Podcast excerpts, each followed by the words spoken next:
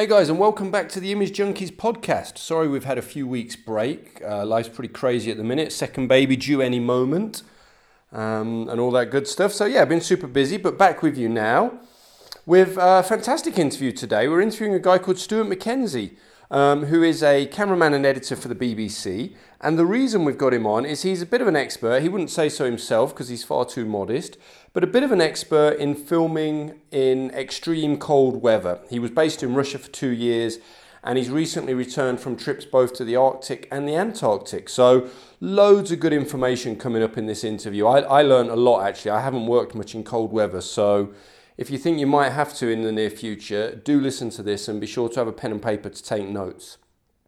There's also a chapter about cold weather working and extreme weather in my book Camera Confidential, plug, plug, plug, um, which you can find on Amazon. Just search for my name, Christian Parkinson Camera Confidential, or you can just go to imagejunkies.net and follow the uh, correct links. You shouldn't have a problem there. So, yeah, if you feel like uh, funding my lavish lifestyle, please do so. Uh, and in the meantime, let's crack on with the interview with Stu, which is absolutely fantastic. Who are you, mate, and what do you do? Um, I uh, well, I'm Stu McKenzie, and I'm a, a shoot edit cameraman for the BBC. Uh, currently working in the Mos, uh, not in the Moscow bureau. That was my old job. Uh, currently working in in the Bristol bureau, covering the the southwest of uh, of UK. Oh, brilliant! And what what what were you doing before? What's your background? Uh, well, I don't like telling a lot of people this, but my background is uh, in the army. I was in the army for 24 years. You look too uh, young. How can you have been in the army 24 years? You, you look way too young. Thank you very much. Yeah, joined at the ripe age of 17 and a half. Oh, wow. So very much like Lee Durant, similar sort of background to Lee Durant you had on recently. And in fact, I know Lee very well. Uh, he's a good friend of mine. He was visiting me in this house not so long ago, actually. Oh wow! Uh, so yeah, um, yeah, similar background to him, really, and and certainly on that photographic side, that's really how I started. Oh, brilliant! And and so since you left the military, then, what? How did you end up getting into the BBC? What have you been doing? Uh, I got a job with the BBC region in Birmingham, and for me, that was a great start. I was very lucky to get a foot in the door, to be quite honest. Uh, you know, a job came up, I applied for it, and I was just very lucky to get it. You know, right at the end of my army career, I, I you know, I didn't really have a gap between jobs, so that was fantastic for me. And then really working in in a region was brilliant, but everybody kept pushing me towards London and saying, you know, with your background, you know, go try and get in with network. And yeah. the network desk in Birmingham, you know, kept saying the same and put and they put me in touch with people down in London. So so then I went on attachment in London, which was fantastic, and I travelled all over the place and and then out off the back of that came the opportunity to go to Moscow, working in the bureau in Moscow, and that was that was pretty good actually. I mean, I was there for just under two years. I got back in October. Yeah, and uh, yeah, it's a, it's a different world. Oh, fantastic! I mean that because that's quite a swift. Uh, you know, swift movement in your career from you know the military straight into a job with the BBC, and after how many years to then go to the Moscow bureau? That's um, pretty impressive. Yeah, yeah, a couple of years. I, wow. I mean, I'm fortunate. I've, you know, fortunate. I've got a bit of background on the camera side. You know, mm. that's something the army gave me. Uh, you know, I was sent away on BBC courses when I was in the army, and you know, I did did quite a bit of it, and I ended up running for quite a while the combat camera teams. So uh, all the teams going into the different theatres, I, I was running those teams. Oh wow! So kind of lucky I got a good grounding in, in the role, really, you know, the news gathering role. And uh, yeah, I, I, I, say lucky. Sometimes, certainly in the military, you make your own fortune and you push for certain courses. Yeah. But I think lucky to leave the military and very lucky to get a job straight away with the BBC because I know a lot of not everybody does. But as I always say, and uh, you know, what what is the old saying? The harder you work, the luckier you get, right? Yeah, yeah, absolutely. You've got to you've got to put the effort in, haven't you? And uh, you know, and you've got to look for those opportunities. Mm, no, exactly. And and even if you don't think you know you can't do it, or you you you know you think you lack a skill set, go for it because even just by going for it, that gives you good experience. Yeah, no, I agree completely. And I think that's a great attitude and, and one that a lot of cameramen could learn from. You know, in, instead of being scared of new experiences and trying new things, just jump in with both feet and give it a go. What's what's the worst that can Yeah. happen? Yeah, precisely. Yeah, I agree completely. So I'm quite I'm quite intrigued by Moscow. I spent three months there uh, back in 2005. Um, so I only really scratched the surface. So I mean, having done two years there, we spoke to Bob Prabhu in episodes two and three of the podcast. He Yeah. was there. You probably know him. Um, Yeah, yeah, yeah. yeah, and, you know, great character, and and you know he spoke about it at length. But how is it now for a foreign journalist? Because you know you hear all these stories about harassment and how difficult it is to work. Was was it like that for you? And if so, how did you deal with it? It, you know, to be honest, it wasn't that bad.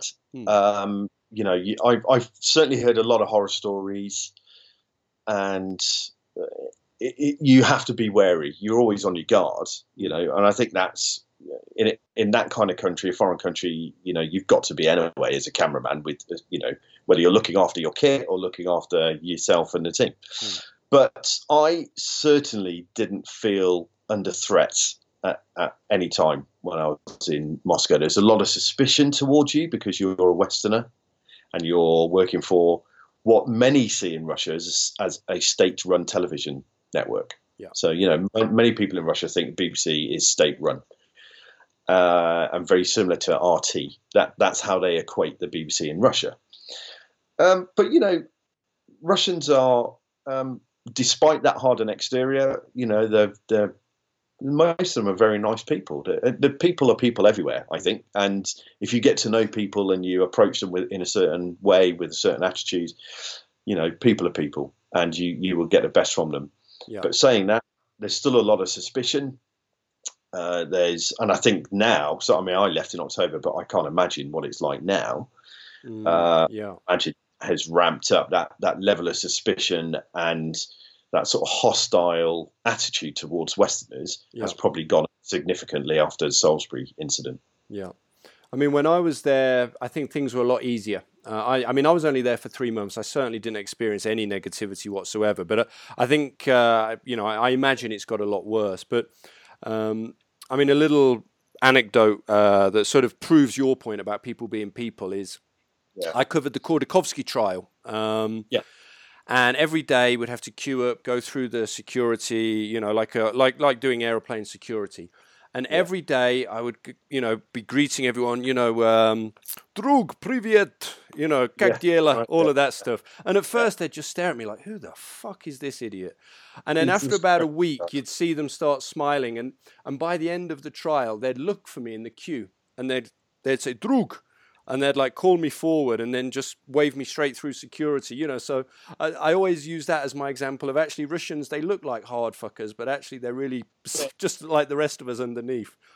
Absolutely, absolutely. You know, and I think that sort of hard exterior, that not smiling when you're on the street, you know, that's something that dates back to Soviet times, maybe even before. Mm, But as soon as you break through that, yeah. they're people, and people have people are the same all over all over the globe. You know, and you can find common ground with most people in one form or another. And that, again, an anecdote from my side, not from Moscow, but from uh, another job when I, I I went over to the the jungle camp in Calais.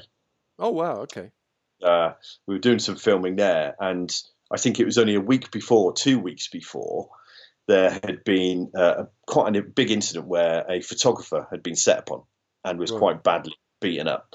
So, with that in mind, you know, I just adopted the same approach, and I went in and found that common ground straight away. Big smiles on my face, saying hello to everybody, and and I'm not a football fan, but I talked football, Mm. and it was just oh Manchester United, are you a Manchester United fan? Or Yeah. you know, and that just broke the ice with everybody. It was amazing, and we had no hassles at all, and everyone was very friendly and welcoming actually. And that's, you know, and I think it's that it's that mindset. Don't go in there.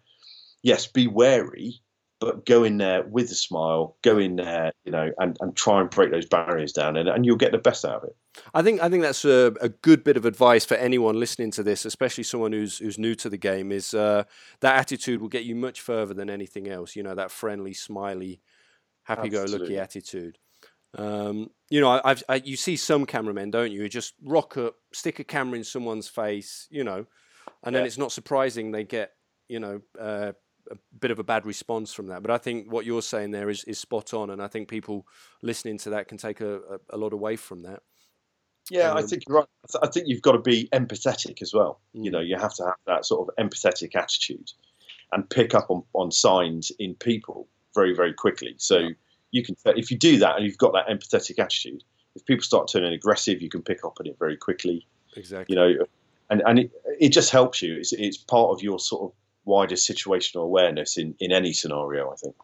There's a reporter who you will know, but just for people listening who don't know, at the BBC called David Sillito, an arts reporter. Um, and I once had this conversation with him, and I said, "What do you think the most important trait is in any cameraman, like the most important skill?" And he thought about it for a minute, you know, and I thought he was going to say, you know, some sort of technical skill or something else. Yeah. And he said, mm, emotional intelligence. And I yeah. thought, what a great answer. And it's true, you know, without, without that emotional intelligence, you won't be in the place to get the right shot in the first place. Doesn't matter how technically right. skilled you are. Yeah, absolutely. Yeah, no, absolutely. And yeah, he's hitting the nail on the head there. Mm. Yeah, empathy, emotional intelligence. Yeah, definitely. Exactly. So, uh, so the reason I got you on, Stuart, and for the listeners, yeah. uh, obviously you've worked in Russia for two years, and plus uh, I know you've recently been. Uh, I always get mixed up, Arctic or Antarctic. I get the two mixed up. I've been to both. Oh, both. yeah, it's, it's kind of weird because in December I went to the Antarctic. Yeah. But that for, that was for that was nothing to do with the BBC. That was a private trip. I do a quite a lot of photography in my sort of spare time yeah. and traveling. And uh, yeah, I jacked up going to the Arctic and, and I lived with reindeer herders. Wow. Um, 200 miles inside the Arctic Circle. Me and one other guy who who was basically a sort of fixer interpreter for me. Yeah. Uh, and that was it, completely unsupported. Wow. And uh, yeah, we travelled with them, ate with them, and, and lived with them. You and know, how for, long, for how long was that for? Two, it was about two weeks. Wow, that's um, a great I, trip. Yeah, it was fantastic. I wanted it to be longer, but the Russian authorities were closing the area off because they had a satellite coming down, and they didn't ah, okay. want a, a foreigner in the area with a camera. So yeah. we, we we told our deadline. Um, but yeah, that was a fantastic trip, and that was in December. Yeah. So pretty nippy. And where can pretty people nippy. see those pictures if they want to see them? Are they, are they, out yet, or are they still not still not out? Yeah, yeah. I've, I've just um, I, I mainly put them on my own Facebook page, so uh, edgeoffocus.com yeah. Uh, and there's also an Instagram page as well, Edge of Focus, and people can see them there.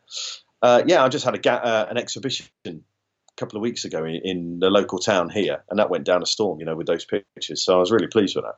Oh, yeah, brilliant! Really yeah, I mean, for anyone who hasn't seen them, I've seen a few of the pictures, and they are stunning. So do do check out their website. Yeah, thank you. And, so um, and then the sorry, then the Antarctic in January, and that was a BBC trip. That was uh, going with uh, on a Greenpeace ship down to the Antarctic. They were doing a scientific mission down there. Yeah. So we we joined them for a couple of weeks on board the ship, you know, down to the Antarctic and going ashore.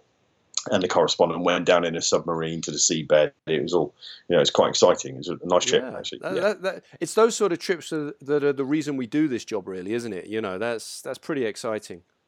Yeah, yeah. So um, top tips. I think that's one of the reasons why you got me on. Yeah. well, I, th- I thought given all your amazing experiences in these extreme cold weather environments, uh, you'd probably be the best guy to speak to to sort of pass on what what what advice you've sort of picked up over the years of, of doing that sort of cold weather stuff. Yeah, I mean, I'm no no expert, and there's you know there's guys out there who have done plenty more than I have, but uh, and I certainly said like a true Brit. That, yeah, exactly. Yeah, exactly. But uh, and, and, certainly before I went out there, I sought advice from other people, people I knew who had been out to those environments. And you know, I did go to Norway years ago in previous job, but um, you know, it's completely different when you've got camera kit and and you're going unsupported. Mm. So the first the first thing I would say, certainly if you're going going to do a trip with limited support, you've got to think about that. Yeah. You know, you have to think about contact how are you going to contact the outside world, world if something goes wrong? Think about all the scenarios that could go wrong. You know, um, make sure you tell people where where you're going to be, rough areas where you're going to be at what times, and have check-in times for when you're coming back. You know, it's sort of common sense stuff. Yeah. One of the things I had was a Garmin tracker. Okay, one of the GPS trackers. GPS tracker, which yeah. was fantastic piece of kit because not only was it great for family, they could just go onto a website and see where I was in the yeah. world, uh, but also there's an SOS button on it as well. So if things go pear shaped, yeah, as long as long as you've signed up to the right contract, you, you can push that SOS button, Yeah. and uh, they will arrange, you know, uh, sort of local search and rescue to come and get you. Oh, brilliant. So that is, yeah, and a satellite phone as well, uh, absolutely vital. and with, um, with that system, just sorry, sorry to cut you off there. With that system, no worries. Do you, is that worldwide? Like you sign up for that, and then anywhere in the world, you know, whether you're in the Amazon or the Antarctic, you press that button, and they'll do their best to find someone in that area to come and find you. Yeah, absolutely. Yeah, uh, you've got to pay a, a monthly fee to Yeah. that. But what I like about it is you can switch that monthly fee off. So if you're not Right. going anywhere for six months, you can just switch it off. Yeah. You don't pay for six months, and then when you know you're going somewhere, you switch it on beforehand and you start paying again. That's brilliant. for that yeah, that's really the good to know. Yeah, it's really good, and it's and as I say, it's even just good for family. Mm. Just you know, while you're away and you can't phone them, they can just go online, and there's a little blue dot that shows them where you are and where you've been. It's quite it's quite yeah. cool actually. No, that is good. I mean, just living in Johannesburg, we have one in Yeah. our, we have a track a GPS tracker in our car, and also my wife and I have a tracking app on our phones, so we can see where each other are all Yeah, the yeah, time. yeah. Not because we don't trust each other, but because you know shit happens, and you know it's always nice to see where the other person is, or at least where their phone and car are. Anyway. Yeah, yeah, absolutely, absolutely. No, it's quite important. Um, in terms of kit, so think, sort of tips for kit. I mean, Yeah. I found the the biggest thing is batteries. You know, the cold, as everyone knows, just zaps those batteries. So it's it's looking after those batteries in terms of battery management. You know how, you know, making sure you're charging at the right, you know, levels. You know, because you know what some batteries like. If you're only half charging them, Yeah. they will they will zap quicker. You know, if you're not letting them drain, then charging them. You know, depending on the kind of battery. But you've got to keep them warm. And one of the things I found was I had a little uh, little shoulder pouch, so it would sit underneath a couple of my layers, Yeah. and I just put a couple of spare batteries in that, so it'd sit underneath, almost underneath my armpit. Right. Well, they say that's the best place, that and your balls, to keep stuff warm, right? Exactly, yeah. But I didn't fancy walking around in a funny, funny place under the armpit. Was much better for me, um, and that, that was that was you know that was pretty cool. Um, just keeping it in there. Yeah. one of the things I found, certainly uh, with a DSLR in particular, when your nose is right up against it, you know, Mm. and you're breathing right up against your camera, that condensation just turns to ice almost instantly. You know, you've really got to be careful. Yeah. But, you know, so you, you have to sort of cover up on your nose or your face anything that's going to come into contact with any metal part of your camera. Um, or you know, and you've got to be careful when you're breathing not to get it in your viewfinder because it, it will just turn to ice and suddenly Oh, your shit, viewfinder right. is like over. Yeah. So that's one of the problems, you know, that that certainly I faced because I'm left eye dominant. Right. Imagine viewfinder certainly with a you know the video camera viewfinder's there, the body's here, Yeah. Yeah. so I'm breathing, all going up here, and it, it can freeze quite quickly. So you've got to you've got to think about that when you're doing it. It's so what's how, how did you deal with that? there's two two ways you could deal with it. Is just sort of breathe through your breathe it, almost pushing the air away downwards rather than just breathing normally where it would come up your face, or cover your face with some kind of you know buff or, or fleece. Hmm. But make sure you take that down when you're not filming because when you breathe on that, that will just freeze over. Right. And yeah. suddenly- yeah. Thing will just stick to your face. You know, so you, it's it, that's one of the, the difficulties really. Um, the other thing is if you're using, um, you've got to think about what camera to take. So in Moscow, we had the PMW 500s, but with black and white viewfinders. Oh, okay. And what was the was that for a specific reason? Yeah, it's because in the winter the uh, they are rated down to colder temperatures than the color. Oh, okay. So you sort of find, you know, we were finding uh, sort of minus 20, minus 25. The color ones will freeze up, Right. uh, whereas the black and white ones won't. Yeah. So, so it's, um, you know, that's probably the best tip I ever had. Right. Um, and I, my stills kit as well, uh, the LCD screens on the top and on the back, you know, past minus 20 and they start freezing up uh, and you can't use them. So you're relying everything just looking through the viewfinder and, and doing it that way. But Yeah. you know, things like an FS5, you take that down to minus, past minus 20, 25, and, and the screen, the LCD screen, will start to to freeze up. Right. And that- gosh. That then that then becomes a problem Yeah. because you can't stop what you're recording. Uh, the other Super wide angle lens. super wide angle lens, yeah, on Infinity. Yeah. Um, and with those lenses, if you're using Canon lenses, for example, they have a, a rubber seal where the lens meets the body. Yeah. Uh, that rubber uh, in those extreme cold temperatures gets extremely um, brittle and can break off. Right. And that's where you start having light leak into the where the CCD is then because it, it, it doesn't create that seal against the body of the camera. Yeah.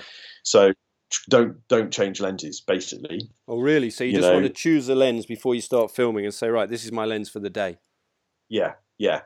Uh, if you're lucky enough and you're shooting with DSLRs, have two bodies. Hmm. Um, you know, if it's something like an FS5 or FS7, you know, or C 100, 300s, then then tr- don't try and change those lenses uh, in the coldest coldest part of the day because they, that rubber becomes very brittle and it'll just break off. Yeah.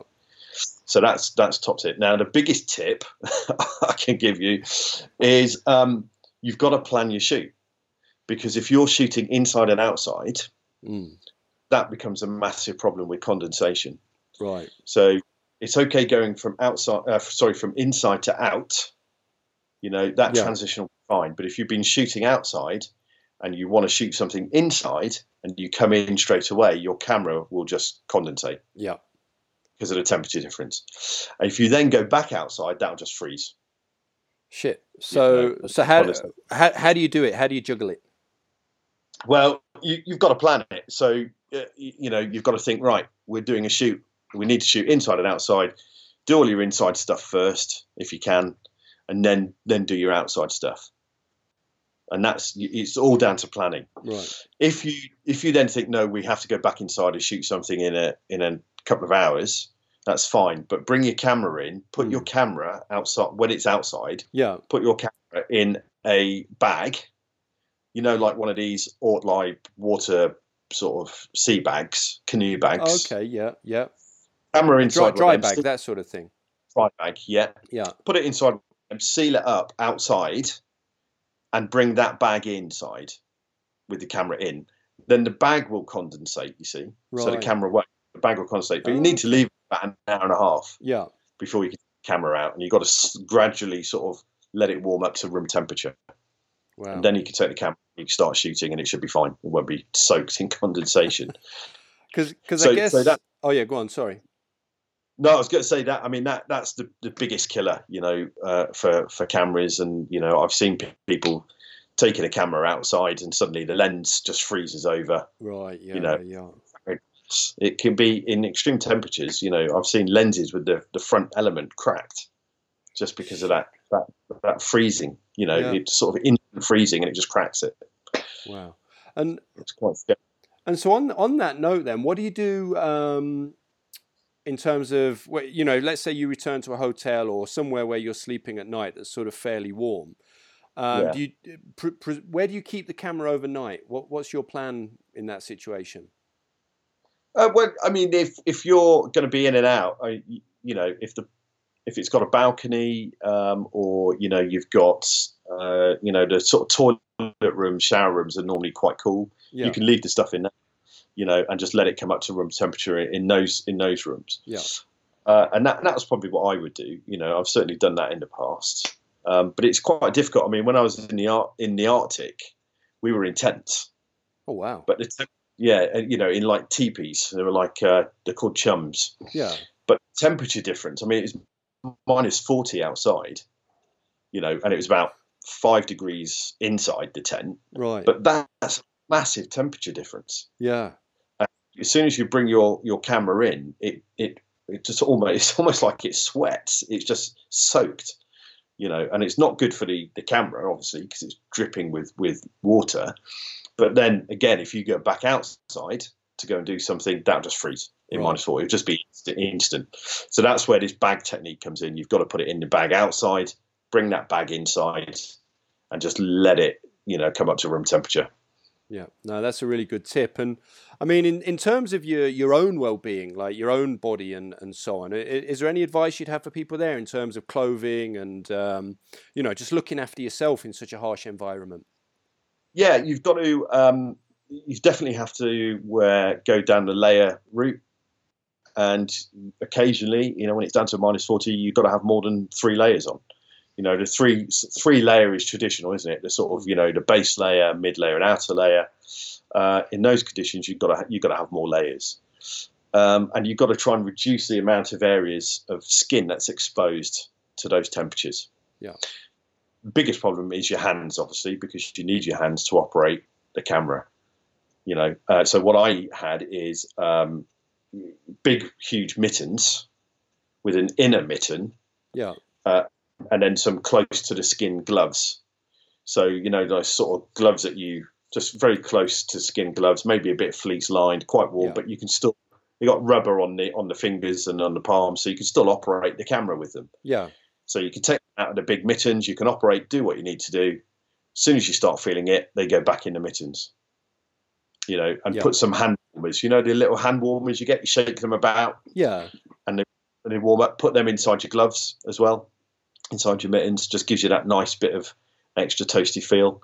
But you've got to go for layers. Yeah. You know, I have the base layer, maybe two base layers. You know, to trap that air. Lots of layers are better than just big bulky clothing, because big big bulky clothing will just let that air out Hmm. and it, it won't heat up. The, air won't heat up, but layers will trap that that air in between the body and your skin, and in between each layer. And hopefully, if they're if they're good wicking material, it Yeah. will get that sweat away from your body, which is crucial in those environments. Because if you're walking, for example, and you're sweating a little bit, and you stop, you can you can come down with exposure very very quickly. Right. So those sort of technical materials close to your skin that will get that sweat away from your body are Yeah. vital. Yeah. absolutely vital. Well, Yeah. So that. Sorry. Well, I was gonna I was gonna ask a question um, on on that note. Sleeping at night um, in cold environments. Do you sleep naked? Uh, I don't. Hmm. No. Uh, I mean, there's there's lots of different ways that you, you can do it. Um, I was lucky in, in the Arctic. We were inside this tent. You know, it was five degrees. I had a great sleeping bag, and I just wore uh, a, like a sleeping layer, like a base layer Yeah. in that bag. If you're outside in that environment, you know the Arctic is is much wetter uh, in terms of the moisture than the Antarctic. So, sort of in, in Arctic environments, you know, there, there are even some sleeping bags. If you've got down sleeping bags, you almost have to sleep inside a plastic liner Yeah. Because as your as your um, your body is breathing at night, it can form that condensation. Mm. The you know on the, the sort of you know the, the actual sleeping bag, and it just gets soaking, and then that can freeze. But if you're inside like a thick liner inside, you know it, it stops that uh, moisture reaching the actual sleeping bag, but it will still keep you nice and warm. Gotcha. Okay. So, so that's, I mean, that's, that's, you know, with some modern sleeping bags, you don't have to do that anymore. Certainly synthetic ones, you probably don't have to do that. But, you know, that's certainly one of the ways you used to have to do it with like a, it's horrible. It's almost like a bin bag liner oh that you no. would sleep in just to stop that moisture, Sounds you horrible. know, getting, yeah, yeah, getting to the sleeping bag. But it's when you have to drip it out, tip it out in the morning. It's, yeah. Oh no. no. The the reason I ask about the naked thing is um. I once spent Christmas uh, in Helmand, and I think it was about minus ten, and we were in uh, like a re- a brand new forward operating base, like literally just sort of sandbags and machine guns, and uh, there was a bit of a temp, but it was so cold at night. I had this Arctic sleeping bag that was rubbish, and I just spent the whole night like shaking like this. And one of the Marines we were with, that you know, suggested I sleep naked, but I was so cold. You know, when you're so cold, you can't bring yourself to take anything off. Uh, in the yeah, end, yeah. in in the end, after about day three, one of the guys lent me his softy suit, and then I slept fantastic in that and my sleeping bag. It was great. But but I just wondered if if the naked thing was true or not. Well, I, I think that's just the Marines. They do like to get to naked. say, yeah. no, but but it, it is. It depends on it depends on the environment and Mm. uh, the sleeping bag system that you're using. So, Yeah. you know, uh, yeah, absolutely. Being naked allows your body heat to, to get out and warm up the sleeping bag. You know, the sleeping bag is designed to trap that heat. Hmm. So yeah, that, that that would work. But having one layer on you, a tight layer, you know, Yeah. very similar to a base layer, would, would probably have the same effect. So, Okay. Oh, brilliant. See, I f- I'm, I'm starting to feel prepared if, on the off chance I ever go to a cold weather climate. But I, I think a lot of people listening to this will uh, will be, you know, taking notes, and this is really, really useful stuff. Luckily, I work in hot weather, not cold weather, so Yeah, I know. I kind of want a nice warm one next. Loads of cold stuff. Um, but yeah, I don't. What, what, I mean, what are the tips? I mean, feet. Feet are massive. You know, you've really got to look after your feet. Your feet are going to get cold. Uh, you've got to layer layer up on socks as well. But wool is probably the best thing for your base layers and Yeah. for your socks. Merino wool in particular. Right. You know, if you get base layers and socks that are as close to 100% merino wool, that will just keep you so warm. It's unbelievable. It's Right. the natural properties of that wall are fantastic. Um, unfortunately, it's quite expensive. As you know, you go into this kind of you know this kind of extreme environment, Yeah. you end up paying a lot of money, Yeah. Yeah. a lot of money, No. and no way around that. Sadly. uh, you've got to have the right kit because it, it's life or death. There's no there's no ifs or buts about that. It's life or death. You know, Mm. it's the same in, in a desert.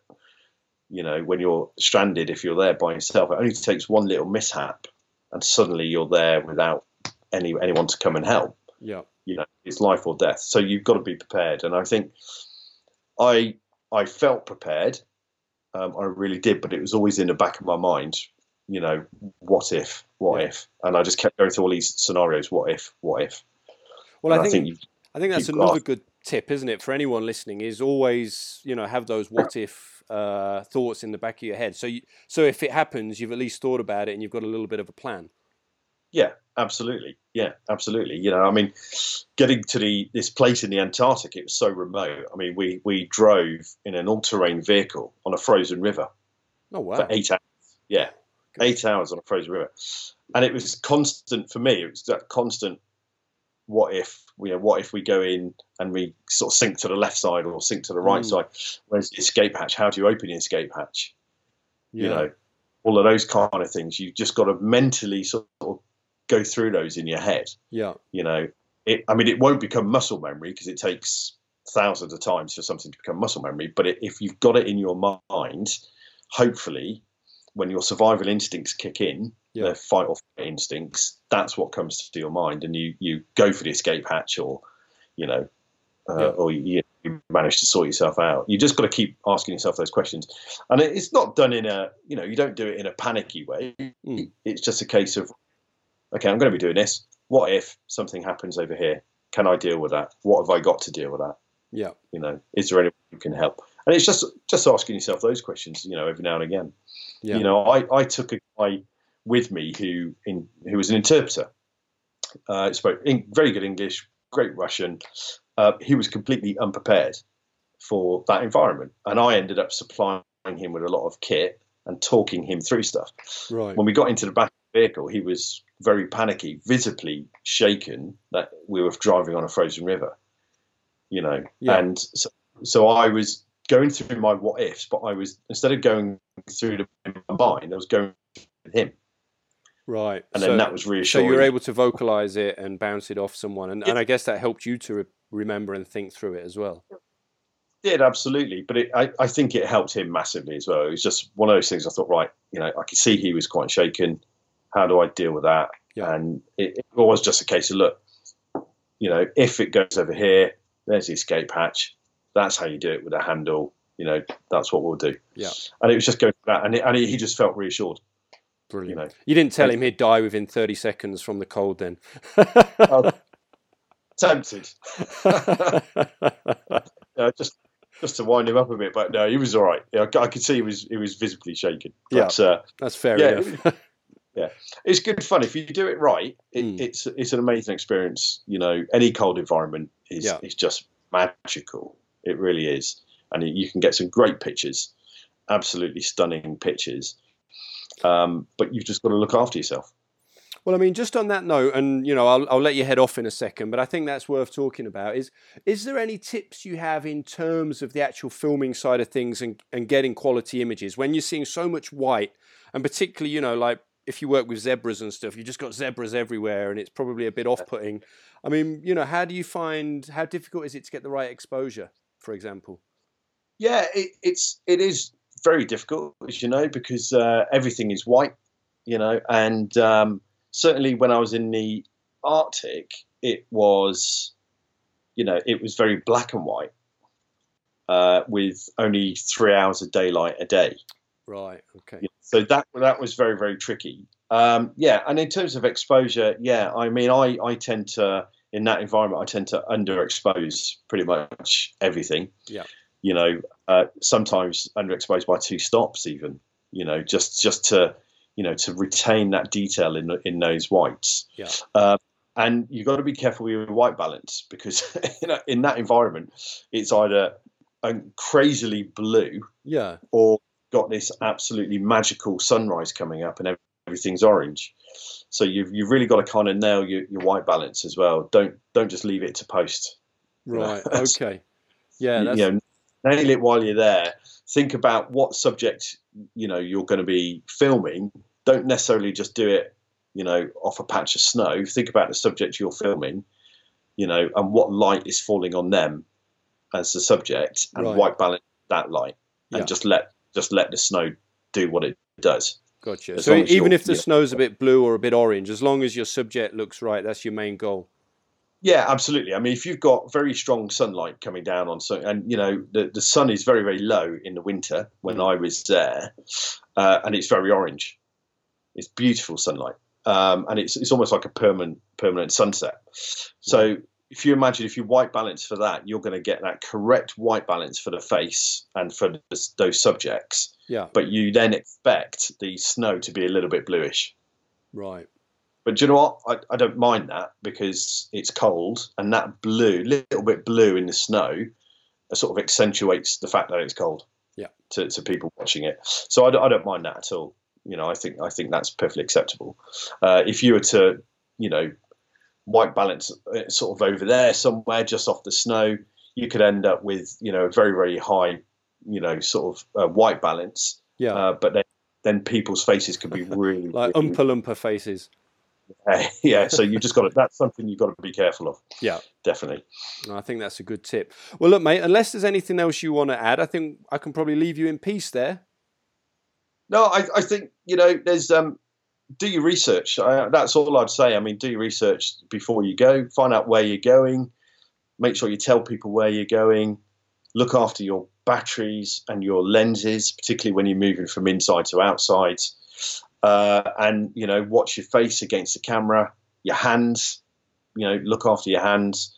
And, uh, yeah, and, and, you know, have a good time. And, you know, it, as I say, it's a magical place, whether it's the Antarctic, Siberia, the Arctic, you know, or even just somewhere in Scotland, you know. Um, yeah, it, Well, judging by re- judging by Facebook, even uh, London recently. even London recently. Yeah, exactly. Yeah, God, you you'd think you'd think they'd had like you know ten foot of snow in this country. ridiculous, honestly, ridiculous. Brilliant. All right, mate. Well, look, let me leave it there. Thanks a lot for everything. No worries at all, mate. Appreciate it. Great to speak to you. Well, if you enjoyed that half as much as I did, guys, please do subscribe and leave a comment. Uh, let's let Apple and other people know that this podcast is worth continuing and that we should keep going.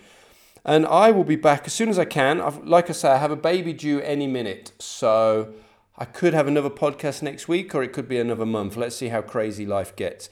But in the meantime, do tweet me. I'm at Image Junkies with an IES on the end. You can also check out my website, imagejunkies.net. And please keep in touch. Uh, I'm also admin on a Facebook group if you prefer FaceMint, FaceMint, Facebook. It's called Video Journalism, so pretty easy to find. And uh, just apply to join there, and I'll make sure you do. All right, then, guys. Well, look, take care and speak soon. All the best. Bye bye.